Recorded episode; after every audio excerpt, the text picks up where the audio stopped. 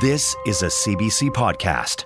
102.5 FM in Regina, 540 AM across Saskatchewan. Premier Scott Moe says he's calling MLAs back to the legislature early to protect parental rights. This comes on the heels of a judge pressing pause on the government's new education policy on pronouns. The Premier says his government is ready to use the notwithstanding clause to ensure the policy stays in place. Ariana Giroux is director of the UR Pride Center for Sexuality and Diversity. You know, I am absolutely shocked and aghast at the fact that my government is going to strip my community of rights. You know uh, that my government is going to to carry out this mass attack, which I think we can all acknowledge this is, um, and and you know use and abuse powers of government to limit the rights of children. Um, you know, the most vulnerable people in our society. For more on this, we've reached our political panel. Adam Hunter covers politics for CBC Saskatchewan. Murray Mandryk writes a political column in the Regina Leader Post. Good morning, guys. Good morning. Adam, what can you tell us about this court injunction? Well, there, it's a 56 pages, so I didn't. I'm going to tell a secret here. I didn't didn't read all of it, but I, the, the, important points here from Justice Megaw are that uh, he found that the protection of youth in this case outweighed the interests expressed by the government, and that's why he granted the injunction. There's many other reasons. He said that not having children under 16 be able to use their chosen name or pronoun would have them suffer irreparable harm, and that was one of the arguments that the lawyers for UR Pride made, and the government pushed back against that. Uh, but that obviously didn't uh, sway the judge. Now this still is pending a court hearing that's going to happen in November. But oh wait, we have a notwithstanding clause uh, announcement by the government. This came like 20 20 minutes after the government sent an earlier statement uh, from the government, the premier's office. Then the premier came out, had a tweet ready to go, and said a bunch of things. Um, most notably that they're going to recall the legislature, as you mentioned, on October 10th, two weeks early to bring this in. And this is something that they've threatened for uh, a while now. It was first raised by the Saskatchewan United Party in a press release. They put out a petition asking people to sign it and go for the notwithstanding clause. That was the first we'd heard of it. The premier kind of, you know, didn't directly use those the, that word, but he said, "Oh, we're going to use all the tools we have to protect this policy." Said that again yesterday, and finally we found out what that is. Um, he also said it was a judicial overreach by the judge. So um, that's something that is, is interesting in this case, as the judge did uh, favor the the side of UR Pride for at least for the injunction for the time being, pending the end of that court hearing, which we w- might not have a uh, decision on that for quite some time. It's not going to happen until November. Judicial overreach. What do you make of that? I really don't know where to begin in terms of all the things that are wrong here, uh, Stephanie. But I, am going to begin sort of more on a personalized level. I, I, watch what happened in the last week or so, and I, I look at the decision, and my conclusion is that uh, Justice Megaw acted a hell of a lot more like a dad than Scott Moe or anybody in this government is. I think this government has lost its way. I think it's listening to itself. It's listening to its own echo, its own uh, group. It's obviously listening to the Saskatchewan United Party, and uh, and when you start listening to that noise, all you hear after a while is the echo. It's not judicial overreach. If you had a problem with judicial overreach, why not go to the body that's equivalent to the legislature and challenge it in court? You chose not to. You had a press release ready to go because you knew you were going to lose a decision. And about the only thing you knew is that you basically didn't want to have any lawyers in the room or listen to any lawyers that are Don Morgan or that are Gord Wyant that are no longer uh, in those positions in cabinet. You're listening to political voices within cabinet. You're listening to noise outside cabinet that suggests this is some huge issue. The voices that go to rallies, uh, even more so the voices that kind of publicly absorbed this, and, and, and the majority said, "Well, yeah, parental rights sounds like something that I can get behind. Who, who doesn't like parental rights? Obviously, everybody likes parental rights. It means nothing." We are dealing with issues that relate to individual kids and their rights as human beings to do these kind of things.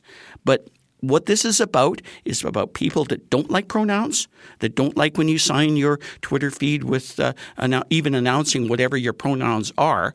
Uh, they're mad about this. They're mad about that. Those are the ones in rural Saskatchewan, where that's the only place the Sask United ran candidates. But they want to say something about what they don't like in this world in the same way the Trump movement, uh, what we're seeing in this country related to the conservative movement, about how angry they are. They're looking for, for someone to blame. They're looking for teachers to blame. They're looking for a lot of other people to blame. And now they have found a collective voice in Scott Moe that is feeding back to them everything they want to hear. So, in answer to your question, no, it's not judicial overreach. It's listening to political voices in your own head or that you are surrounding yourself with that aren't helpful and productive to you. And I really fear that there is no better angels that Scott Moe is listening to, and he needs to be listening to those better angels right now. So now, what, Adam? Back to the legislature two weeks early, as you say, and the government obviously has a big majority. So now, what happens? I'm not a Judi- I'm not a constitutional law expert, so hopefully we're, a lot these yeah, days, the way, we're, we're getting we're getting those answers, and I know that here we've spoken to a few people in just the last you know 24 hours, last 12 hours that are going to give us some of those answers. But uh, in the in the cases in the past in other provinces when they have used notwithstanding clause in some cases the oppositions have been on side. So it's been able to go right away. And they've been kind of in agreement that you know we should do this. This is something that's of the public interest. In this case the uh, NDP has already said that they don't want to do it but they can't stop it. Um, typically we get legislation introduced, as you know, in the fall for people that don't know, and then it gets passed in the spring with or without the NDP's blessing. They can raise a stink as much as they want. It won't matter. In this case, it's going to be interesting to see how it affects the court case, how it affects the arguments in court. Uh, yesterday, we heard from the Civil Liberties Association, who's one, the, one of the interveners in this case, who say this is proof that the government knew that they're not they're they're violating violating rights even to use the notwithstanding clause. They knew it wasn't constitutionally valid, so that may hurt the government's argument in court. I don't know. Uh, that's going to have to wait. Um, I know that on October 10th there's going to be quite a circus. Uh, I'm anticipating. I hope that doesn't happen, but there could be at the legislature. Oh, I'm already seeing people yes. talking about packing the galleries, even though you have to sit quietly and you can't bring in props you might maybe wear multicolored shirts or I don't know. and know? we, we've seen a number of rallies uh, over the last number of years outside the legislature, and the counter protest protest is becoming a bit more heated. Uh, I don't think that's going to calm down with this. As Murray mentioned, there's a lot of people on, on both sides of this issue that are that are very um, you know motivated to talk and they want to have their voices heard and they want the government to hear them. And Murray, this is all on the backdrop of a lot of other issues in education, which we were set to talk about today before the latest injunction. Uh, there's overcrowding. We heard from parents who want high schools built east of the city where their population is growing. There's been a report by Saskatchewan's Human Rights Commission on how well or not the school system is at helping kids with dyslexia. Uh, where are we going to get on the broader issues here, there's also no teacher's contract. Well, this used to be the thing that we used to complain about the past NDP government uh, about is that they would get caught up on a social issue or something and they would lose sight that you are there in government as city councils are, as other people's are to deal with the meat and potato issues. And these are meat and potato issues.